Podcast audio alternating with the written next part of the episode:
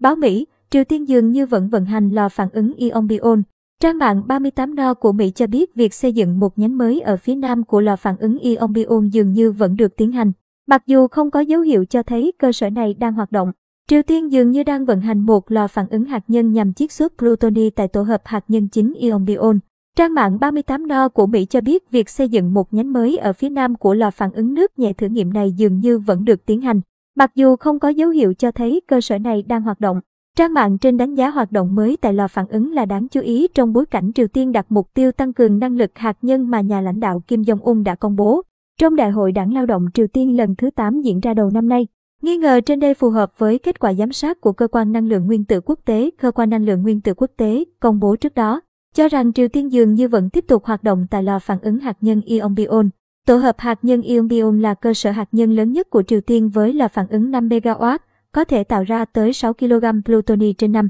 Ngoài ra, Triều Tiên còn có hai cơ sở hạt nhân khác là Kangsan và Pyeongsan. Lo ngại quốc tế đang gia tăng trước các dấu hiệu về hoạt động hạt nhân của Bình Nhưỡng,